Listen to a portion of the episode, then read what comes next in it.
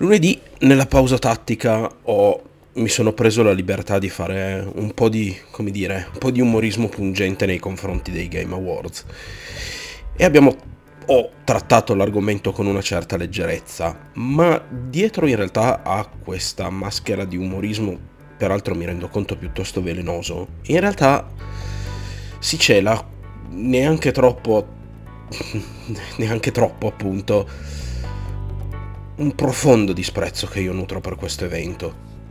Io non amo i Game Awards, lo dico palesemente e apertamente. E nella puntata di oggi vi spiego perché.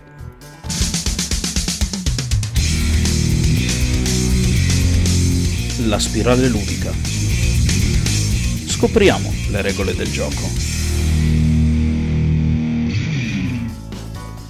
Prima di cominciare, come al solito, vi ricordo che sotto in descrizione trovate il link ai miei social.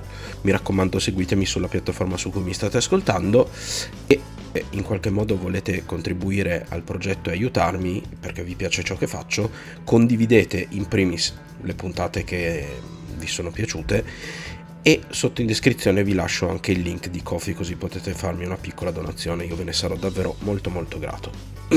Ma bando alle ciance parlavamo di Game Awards. E vi stavo giusto appunto dicendo che io questo evento non lo amo, per usare un eufemismo. Perché in realtà io nutro, se devo essere sincero, un profondo disprezzo nei confronti di questo evento, di questa grande serata che ci attenderà. Poi in realtà dopo, dopo domani per me perché sto registrando martedì, ma domani per chi mi ascolterà mercoledì scusate, ed è un evento che a parer mio è un po' il culmine di tutta una gigantesca ragnatela mh, mm, di costrutti artificiali e finti che ci tengono legati ad un'industria che oramai non è nient'altro che un abominio deforme di quello che era rispetto a quello che era tanto tempo fa.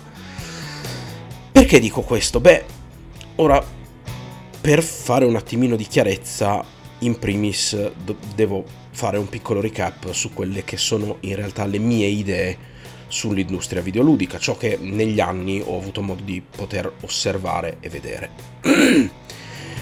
L'industria videoludica è un'industria che è molto recente, è nata veramente oh, quanto, 40 anni fa al massimo. Scusatemi. Ed è stata un qualcosa di eh, piccolo che però è cresciuto ad una velocità smisurata.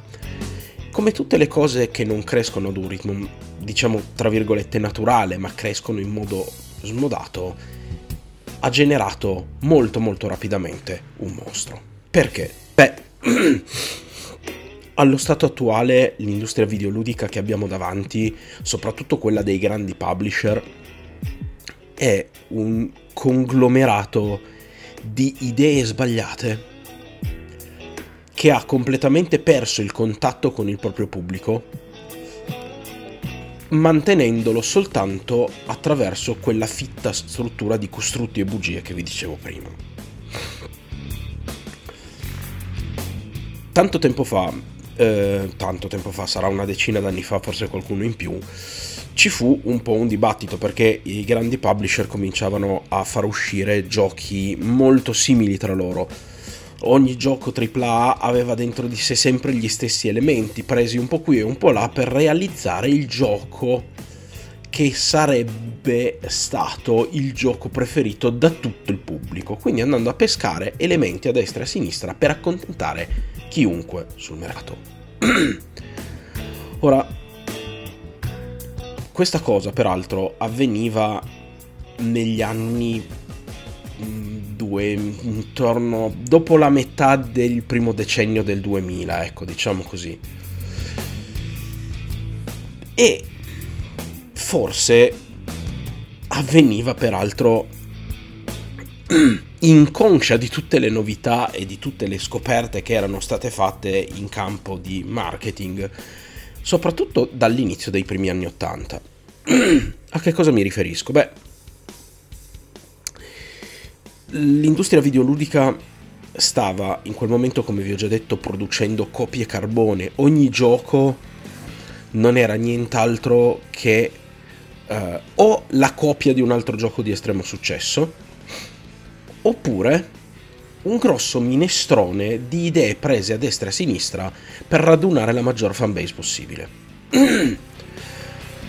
e col passare del tempo è sembrato che queste cose in qualche modo cambiassero, ma in realtà è cambiato tutto perché non cambiasse nulla.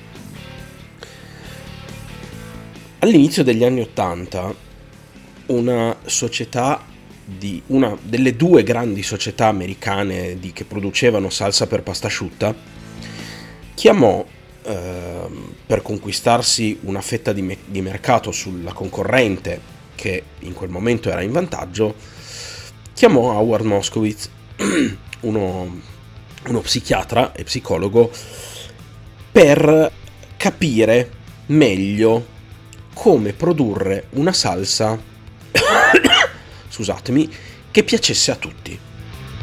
Quindi capire quale fosse la giusta quantità di ogni singolo ingrediente per poter far sì che tutti quelli che amavano eh, la salsa da mettere nella pasta fossero attratti dalla loro salsa. Moskowitz lavorò intensamente per un sacco di tempo e arrivò ad una conclusione che per la ditta che lo assunse in realtà fu estremamente vincente, nonostante la soluzione stessa non fosse che nient'altro che l'uovo di Colombo. Howard Moskowitz aveva praticamente elaborato l'idea che invece di cercare di produrre una salsa con abbastanza di tutti gli ingredienti, potersi accaparrare tutti i vari eh, amanti delle salse, ma non troppi di modo da alienarsi chi non voleva questo o quell'altro ingrediente, semplicemente avrebbe dovuto suddividere il proprio mercato in tanti piccoli settori e andare a produrre una salsa pensata appositamente per ognuno. Quindi se a qualcuno piaceva l'aglio fare la, la, salsa al pomodoro con l'aglio, se qualcuno preferiva il basilico fare la salsa al pomodoro col basilico e via dicendo. Insomma, secondo lui non esisteva la salsa perfetta, esistevano le salse perfette. Ora, come potete ben immaginare, alcuni di voi diranno, ah beh, grazie alla scoperta dell'acqua calda. La scoperta dell'acqua calda fino a un certo punto, anche perché se pensiamo come vengono condotti gli affari ad alti livelli, questo, questo concetto è assolutamente estraneo, quantomeno a chi produce videogiochi. Perché? Beh, è vero che abbiamo abbandonato un po' quelle mostruosità che venivano pubblicate intorno al 2010, dove avevamo degli shooter con un po' di meccaniche RPG, un po' di meccaniche action, un po' di meccaniche qui, un po' di meccaniche là. Però siamo andati comunque verso un'industria che invece che eh, prendere per cercare di creare un qualcosa di uniforme, ha cambiato strategia. Ha cercato di influenzare psicologicamente il pubblico per standardizzarlo, per fare sì che a tutti, o comunque alla maggior parte possibile, piacesse qualcosa. Andandogli anche incontro, eh, per carità. Cioè, un po' c'è stata questa componente di Ehm, come si può dire, di persuasione del pubblico per cercare di renderlo un pelo più omogeneo e un po' si è cercato di andare verso, comunque ancora verso quello che sembrava piacere alla maggioranza delle persone. Per carità, una ricetta di successo quella di riuscire ad azzeccare un videogioco che contiene elementi sufficienti da poter eh, accontentare una maggior audience, ma sono prodotti che richiedono una certa creatività e spesso e volentieri non basta che contengano semplicemente quegli elementi, è la fusione ideale di quegli elementi pensata e costruita nel migliore dei modi, realizzata tecnicamente con abilità e perizia, scusatemi. Insomma, non c'è solo pescare gli elementi giusti, bisogna anche saperli combinare. Come in ogni buona ricetta, basta solo avere dei buoni ingredienti, perché se non li si sa mettere durante la preparazione al momento giusto, cuocerli sufficienza, ma non troppo, insomma, se manca la perizia culinaria, anche se gli ingredienti buoni, la tua ricetta verrà una schifezza. Però l'industria è andata via via eh, cercando di creare invece di uniformarmi io al pubblico, faccio un po' uniformare il pubblico a me e un po' mi uniformo io. Questa cosa però è stata fatta attraverso, come vi dicevo, una gigantesca rete di marketing, di costrutti eh, e sono state rese complici tante tante cose. Un po' vi ho già parlato della situazione del giornalismo videoludico, del fatto che sia letteralmente al guinzaglio dei grandi publisher perché da loro arrivano i materiali che i siti possono poi pubblicare per poter avere un'affluenza sufficiente a far sì che degli sponsor vogliano investire in pubblicità perdonatemi ma eh, questa purtroppo rimarrà ancora per un po'. La tosse intendo. Che cosa è successo? Beh, tutto questo marasma eh, e questa macchina complessa della stampa però da sola basta, non basta. un po' perché sono stati inventati gli aggregatori, quindi oltre al voto della stampa abbiamo di fianco anche un voto del pubblico. Quindi quando c'è una forte discrepanza tra i due, diciamo tra le due medie, si può intuire che forse qualcosa non va. E questa cosa sta cominciando a succedere molto, parecchio. Ma dall'altro capo ci voleva anche qualcosa che desse questo cerchio che in qualche modo cercasse di radunare eh, critica e pubblico cercando di metterli in qualche modo d'accordo o comunque creare qualcosa di tangibile che potesse assomigliare nella testa del giocatore medio alla somma della volontà della stampa e del pubblico. E in che cosa si può incarnare meglio questa cosa se non in un premio? Ecco, questi per me sono i Game Awards. Sono il culmine di una campagna pubblicitaria. Anche perché, pensiamoci un attimo, abbiamo una premiazione che si fonda su un agglomerato di giudizi della stampa internazionale per all'incirca il 90% e per un 10% sui voti del pubblico. Questa è un'operazione di marketing costruita a tavolino in modo perfetto, perché si fanno, giocare, si fanno votare i giocatori, quindi li si coinvolge nell'evento già fin da prima, loro non devono solo essere spettatori passivi della consegna di una statuetta, ma fin da prima hanno comunque un peso nella decisione, certo ridicolo, quasi ininfluente, ma ce l'hanno. E dall'altra parte, il grosso del peso ce l'ha la stampa, che come abbiamo già detto, non è che un, un'entità serva dei publisher, perché è letteralmente economicamente manipolata ai capricci dei publisher. I Game Awards rappresentano quindi la somma di tutto questo meccanismo. Io dico che li detesto, ben inteso, ma li guarderò, eh. Non è che non li guardi, anche perché, giustamente, che cosa è successo? I premi da soli, sì, eh, potevano attirare qualcuno, ma per fare sì che questi premi avessero una risonanza mediatica gigantesca bisognava tenere inchiodata la maggior parte dei giocatori. E come si tiene inchiodata allo schermo la maggior parte dei giocatori? Con gli annunci.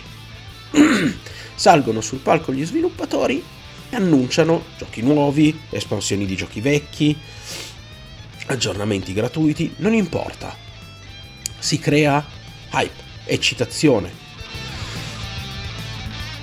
E l'importanza di questi premi all'interno proprio di questa manifestazione, molto molto rapidamente, ha perso spazio.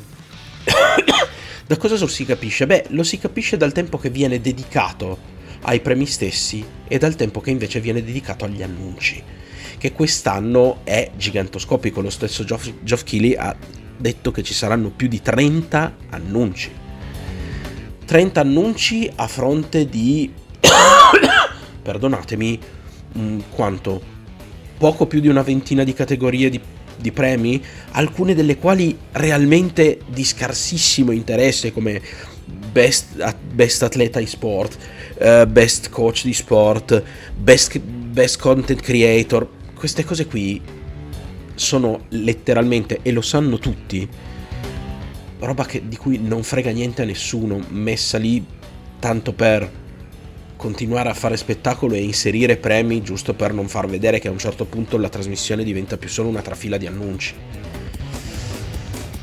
Capiamoci, è, è, è visibile questa cosa perché queste stesse categorie mm, non, a queste stesse categorie non viene nemmeno dedicato più spazio sul palco da un paio d'anni a questa parte. In un loggione laterale, poco prima dell'annuncio, c'è una presentatrice o lo stesso Geoff Keighley che dice eh, per il best uh, esport athlete di quest'anno le nomination sono Tizio, Caio, Semproni e il premio va a nessuno sa la ritirare il premio non si vede nient'altro. Oh, categoria esaurita. Capite che è evidente che loro, lo sanno anche loro che frega letteralmente a quattro persone in croce ma quali sono i premi importanti? I premi importanti sono, beh, in primis il gioco dell'anno e poi tutte le varie sottocategorie, no? Miglior audio, miglior narrativa, miglior comparto tecnico, eccetera, eccetera, che sono un po' gli aspetti che interessano i giocatori. Ora, quest'anno questa, fie- questa fiera, scusatemi, questo evento vedrà praticamente la sfida fra quelli che sono considerati più di due più grossi titoli dell'anno e forse non, speriamo davvero di non vedere un, una pagliacciata come quella a cui abbiamo assistito alla fine del 2020 con The Last of Us Parte 2 perché sarebbe veramente il colmo. Ma molto probabilmente questi due grossi titoli si spartiranno quelli che sono i premi importanti. I titoli in questione sono Elden Ring e God of War Ragnarok. Ora,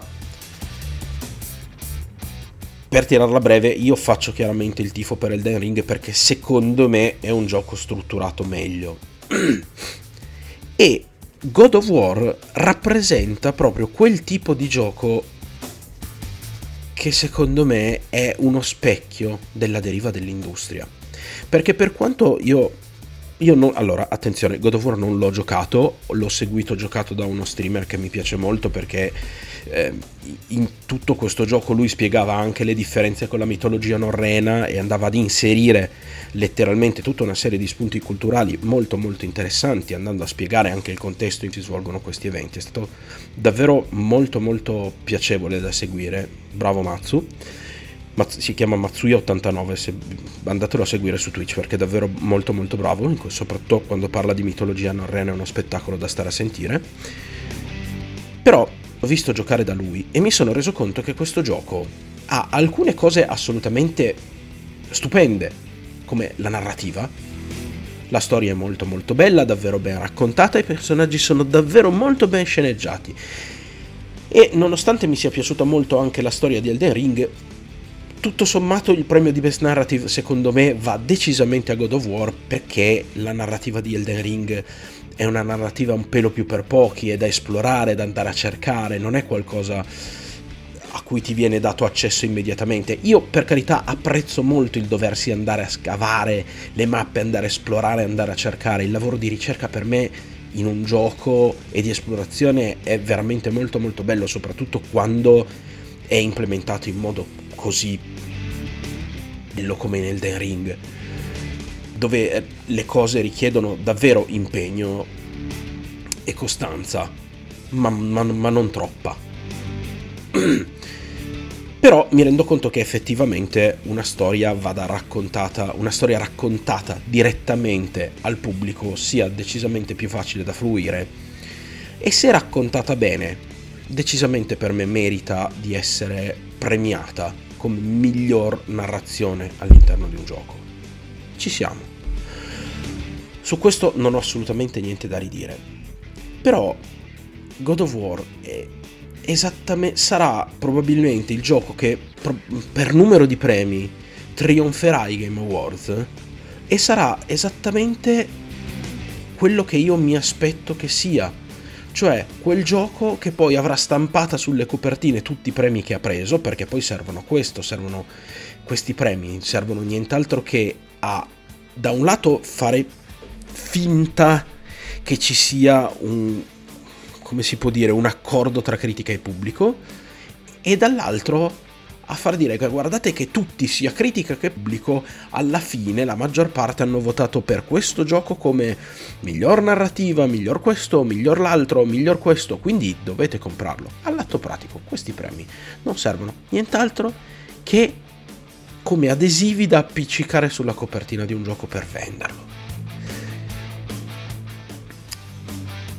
God of War secondo me in questo ha tutti gli elementi che servono per andare verso quello che vi dicevo prima, cioè un gioco che è accessibile a tutti, fin troppo accessibile, è un gioco che va a, mm, ad accontentare, tra virgolette, tutti quelli che vogliono la pappa pronta e che per me è un po' un'aberrazione all'interno di un gioco. Un gioco non deve farti avere la pappa pronta, un gioco deve porti davanti a una sfida, non deve avere un esito determinato. Mentre invece ci ritroviamo a un gioco con tantissime cutscene, con uh, degli enigmi molto semplici e quando non sono semplici hai letteralmente l'NPC che ti spiega come farli. Delle boss fight con l'NPC che ti dice adesso fai questo, adesso fai quello, senza nemmeno dover, doversi sforzare a capire la tattica, quando invece in Elden Ring e nei Souls-like tu ti trovi davanti questo bestione che sai che menerà come un fabbro e sarà la tua unica certezza.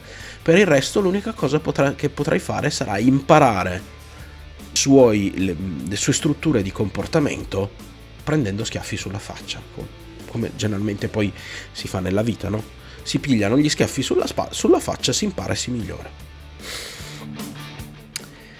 E quindi questo per me è un po' quello che c'è di marcio all'interno dei Game Awards, cioè è una meccanica che si autoalimenta, che serve ad esaltare un certo tipo di giochi e a fare sì che questi giochi, cioè è, non so se riesco a spiegarmi, è un cane che si morde coda, serve a dare credibilità a, a tutta questa macchina di marketing creare del marketing per dare credibilità a ciò che il marketing vuole promuovere. Cioè i giochi devono dare credibilità al marketing con i loro premi e i premi devono dare credibilità ai giochi. E a me questa cosa non piace, io non, non posso farci niente, non... è, è, una struttura troppo costruita perché io riesca sinceramente ad appassionarmi alla vittoria di un gioco anziché un altro, perché so che dietro ci sono intricate politiche di scambi, favori, eh, soldi dati, notizie. Mm. Quindi le testate che hanno il maggior peso nella decisione dei premi sono tutto fuorché inter- disinteressate nel giudicare i giochi che poi vanno a premiare. Mi dispiace, per me i Game Awards non sono un evento credibile. Come ho già detto, li guarderò, sì, mi interessano gli annunci. E anche se dovesse vincere Elden Ring e dovesse in qualche modo magari anche ottenere più premi, io sarei solo poco contento, solo perché è stato premiato il gioco che io preferivo, ma all'atto pratico, in fondo, dentro di me ci sarebbe comunque la, la certezza che tutti questi premi in fondo sono stati dati alla fine per i motivi sbagliati, quanto magari sicuramente meritati. E questo è quanto. Come vi ho già detto, chiusura, come al solito vi ricordo che sotto in descrizione ci sono i link ai miei social, mi raccomando seguitemi sulla piattaforma su cui mi ascoltate, eh, condividete questa puntata se vi piace quello che faccio potete lasciarmi un piccolo contributo economico, vi lascio il link in descrizione sotto per il mio coffee. E beh, ci risentiamo dopo i Game Awards.